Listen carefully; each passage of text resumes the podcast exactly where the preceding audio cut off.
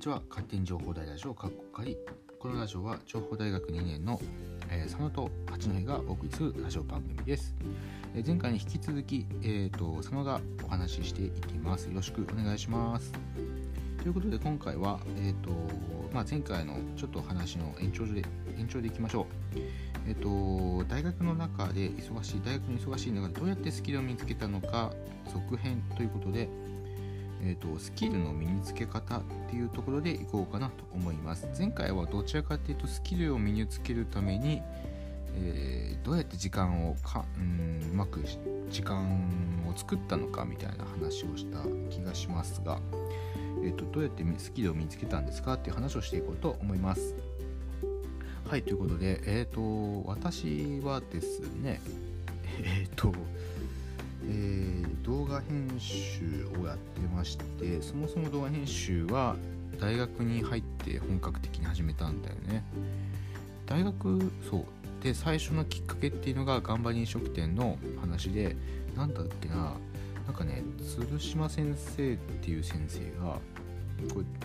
先生っていう先生がっていうのはあれはあの鶴島先生知らない方もいるかなと思ってそういう話をしたんだけどまあ話し方したんだけどその方が、えっ、と、なんか動画編集作れる人いませんかみたいな、動画で動画作れる人いませんかっていうことをボソッと言ってて、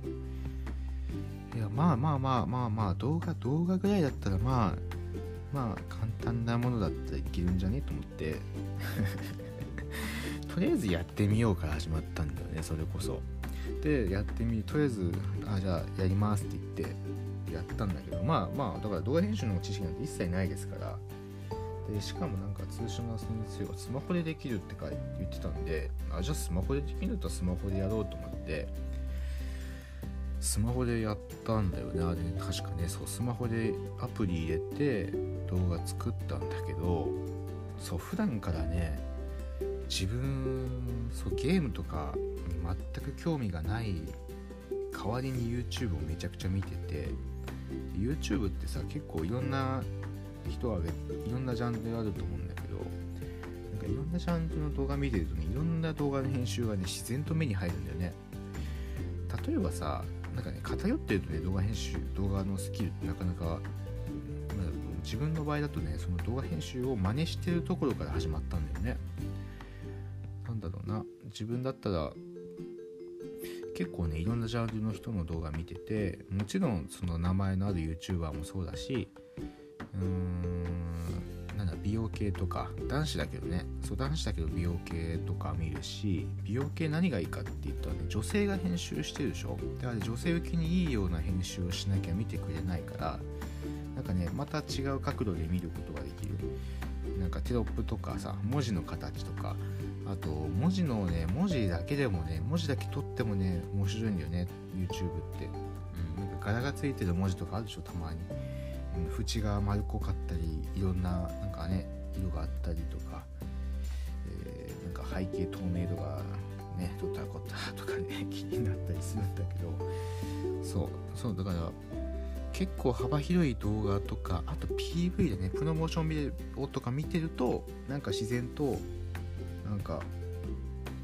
こういうの作りたいなっていうのが出てきてじゃあこれ真似すればいいんじゃないかなって真似する基本まず真似するとこから始まったん自分は。だけどねスマホでねやっぱね難しいんだよね動画編集って。だって YouTube に上がってるさやっぱり自分たちがよく見るような YouTuber の方ってパソコンで編集してるじゃないですか。だからねなかなかね真似するっていうのが難しくて。だからね本当はねそんなにねスマホでやっても画質下がんないはずなんだけど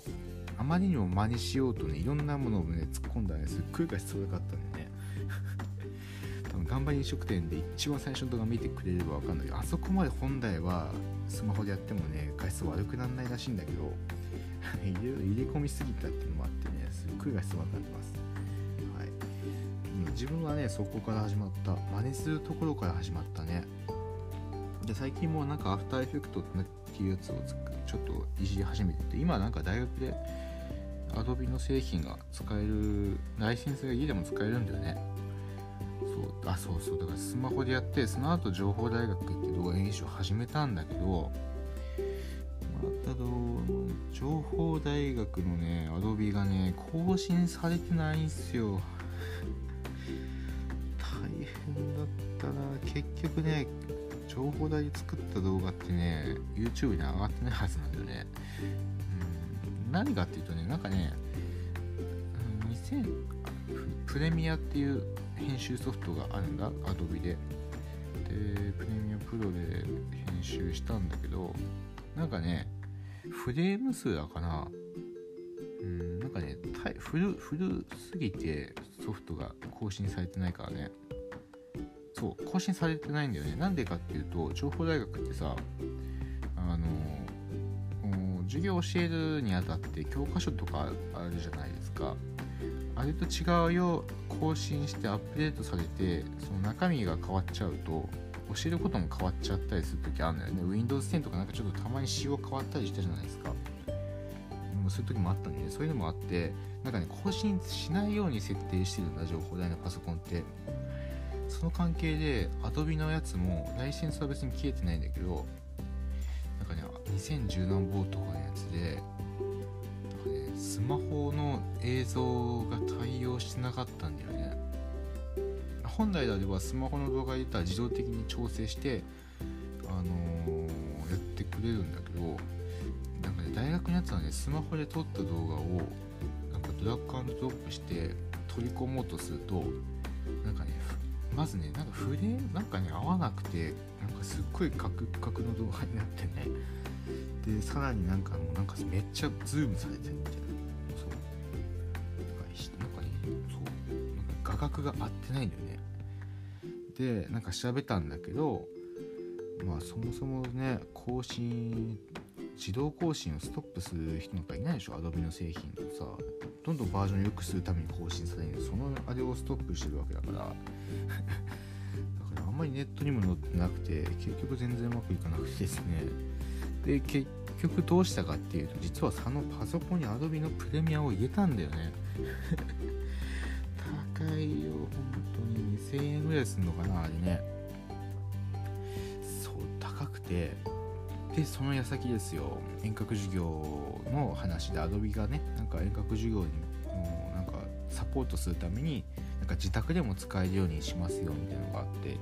いやそれ早く言ってよと思ってさ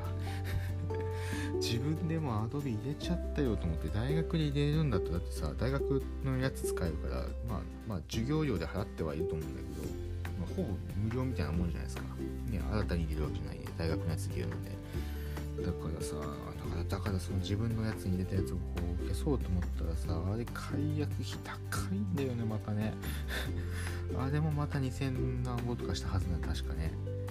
だからいやそれだったら入れっぱなしにしといてとりあえず大学のやつアドビのアカウント使える間はとりあえず大学のアカウント使ってやるかと思ってね。そんな感じでやってますけど。何の話だっけ？えっとスキルだね。スキルの身につけ方。そうだから自分はねなんかあの人のこの編集面白いなっていうのを、まあ、YouTube よく見てたんでそこから見て、えーと、これどうやって作るんだろうっていうふうに調べてました。うん。そうなんかねただそうななんだろうね。アニメーションとかありますよね。Adobe のプレミアとかで、まあ、動画内でさ何かテロップが出てくる動きとかあると思うんだけどあれね本語じゃ出てこないんだよね。カタカナなんだよなあれアニメーションの名前っていうのがそもそも。だからね結構大変だったね調べるのは。うん。で情報大学、まあ、そういうのもあって自分情報大学からあのアドビのプレミアとアフターエフェクトのえっ、ー、と基礎のが学べる初心者向けの本があって借りたんだけど意外とね自分でねネットだけで身につけられるもんだよって思気づいてなんかね借りたんだけどねなんかね全部ね俺それ俺それネットで見たなみたいなね。そうネットで見たなこれみたいなばっかりで意外とね知らないうちにやっぱ実際作ってみてとりあえずやってみると大事だと思った。うんだからなんか何かやってみようとかゲーム作りたいなとか知識がなくてもとりあえず作ってみるっていうのが大切かなと思います。うん、スキルの身につけ方まあスキル、まあ、自分のやりたいことをやれば自然と楽しくなって自然とどんどんスキルって身についていくので、なんか、自分ってそこまでスキルないなと思ってあえてねちょっと初心者からきちんと確認しとこうと思ったらあのー、ね確認しようと思ってその本借りてもあれ意外とこれ全部知ってんなみたいなねことあるんで、あのー、そんな感じで真似するっていうところから始めていっていいんじゃないかなというふうに思います。まあ、自分はそうやって実際にスキルを身につけましたというお話です。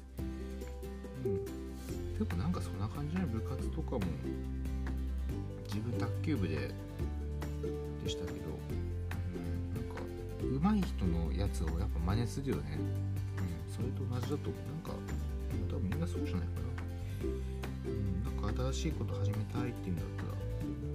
そういう風にな感じで、やっていけばいいと思います。うん。これで大丈夫かな？あんまり話し続けてもね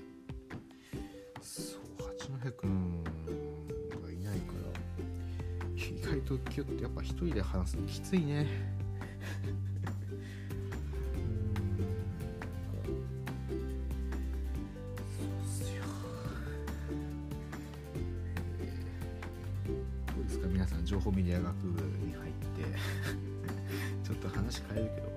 人生の皆さん。ね。情報メディア学部忙しいでしょ。ね。なんかせっかくだから4校の北海道についてまたここで話しますか。ちょっと宣伝させてもらおうかな。佐野が何をやってるかっていうのは結果かなり前なのかな。話しててね。前回なんか八戸君が出演パーティーについて話していたので、まあ、佐野は2度目の話なんだけど四校の北海道って何ぞやみたいな話を、うん、していこうかなとじゃあ思います。えっとそうだね。あのもう用が済んだ人はここで切ってください。でそのが何者なのかと何をしてるやつなんか聞きたければこのまま聞いていただければと思います。はい。えっと、私が考えたのは、江別4大学合同オープンキャンパスプロジェクトというものです。で江別には4つの大学がありまして、えっと、北海道情報大学もそうですし他に、えー、札幌学院大学北昇大学、えー、酪農学園大学とありまして、えっと、情報大学は情報北昇大学は芸術とか教育保育教育ですね。保育と教育、えー、学院大学は文系の、まあ、全般。そして酪農、えー、学園大学っていうのは酪農全般があっていやちょっと待ってよと。この4つの大学で一気にオープンキャンパスしたら絶対高校生嬉しいよなと思って。あの高校生の頃どうでした？皆さん。進路迷ったらさとりあえずオープンキャンパス行くと思うんですけどそのオープンキャンパスの行った先で1年生の時とかですよ。1年生の時とかに一気にこうね楽しめたらね知れたらもうめっちゃいいじゃないですか。ということでそういうの企画しました。ただただいやちょっと待ってよと。江別に4つの大学があってそこで楽しめるのはいいけどいや江別に来てねそれだけで帰るのもったいねえべやということで始めたのが始めたというか考えたのが、えーと、宿泊型というコンテンツです、えーと、宿泊型っていうのは、えーと、無料宿泊っていうのを今考えてます。っていうのはえっ、ー、と1人でなんだろうな最初の頃ってやっぱり、まあ、そもそも大学ってどんなところだろうっていうのもあると思うんだけど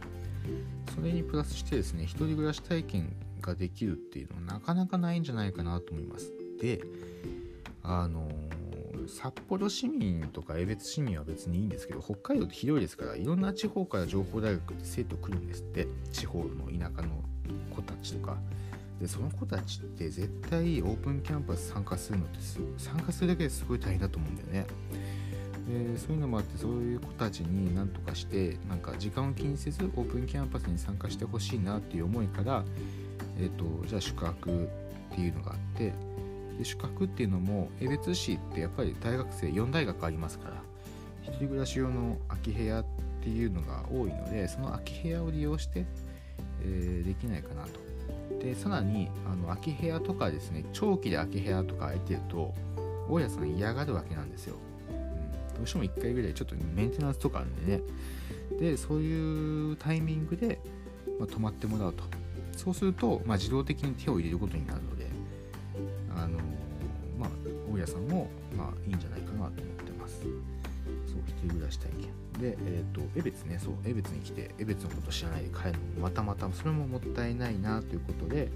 まあ、江別について知ってもらおうということで実は江別ってまるまるまるみたいな感じのがあって江別ってブロッコリーの生産量1位とかですねえっ、ー、とレンガが有名とかあとエベチュンっていうよくわかんないキャラクターがいてでもあのあの黄色いエベチュンっていうキャラクター知ってる方はねどうなのかなの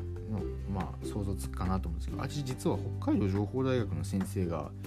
考えたっていうね キャラクターらしいですよ、ね、そうそういうのがあったりとかあとあの情報大学あ情報大学江別って離婚率が低かったりとか、えー、子育て世代が今すごいぐんぐん増えてたりとかしていて、まあ、いろんな実はすごいぞみたいなところがいっぱいあるんだけどあんまり知らないよねっていう話でそれをなんか広めればいいなんか知ってもらいたいなっていうので始めたプロジェクトです。それが、えー、江別四大学合同オープンキャンパスプロジェクトで4校の北海道っていう団体でやってます。なんで4校の北海道っていうかというと4校の街道っていうのがワンピースとかワンピースだっキャラクターいるらしくてこれ八戸君が考えてくれてうんそうなんですよね。4校の街道を文字に4校の北海道みたいなねはい感じです、はい、はい。はいはいやばいな。話聞いたな。なんか発想法演習でどんな授業ねどんどん話変えていこう、えーと、発想法演習どんな授業って思うと思うんだけど情報大学の目玉として、自分たちで企画をして実際にそれを実行するみたいな授業があるんだよね。でその授業のまあ実行まではいかないけど企画までのを学ぶ授業。どうやったらいい案が出るかなイベントに企画ができるかなとかえーと、こういう考え方あるよねとか実際に社会人になった時にプロジェクトをやる時はこういうふうに案を出すよみたいなそういうのを実際にやる授業です。発想法演習っていうのは。でそこでえっ、ー、とそう。発想法演習ないのかわいそうなんだけどないのかわいそうで言ったらあれなんだけど発想法演習の思い出ってもうあるねいっぱい。発想法演習の授業ねめちゃくちゃ課題に時間がかかるんですよ真面目にやると。だからそうすっごい大変なの授業。だけどしっかりやればやる分だけ今実際にやってみようっていうふうにもつながったりするので。いやあの時失恋パーティーとか八戸君ねやってますけどすごかったですからね。八戸君は一躍時の人でしたからねあの時。八戸君うん。いや出演パーティーはねさすがにね思いつかなかった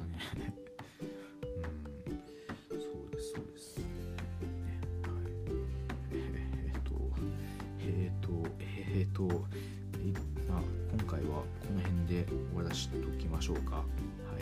102回目の放送ということでした。が今回は、えーと、大学の忙しい中でどうやってスキルを身につけたのか、まあ、スキルのお話でした。で前回は101回目では、えーとスキえーと、スキルを身につけるためにの時間を作る。時間スキルを身につけるための時間の作り方みたいなことをお話ししました。はい。ということで今回はこの辺で終わろうかなと思います。なんかもしいやあの話薄い先輩みたいな。あったら言ってください。あの話しますきちんと。な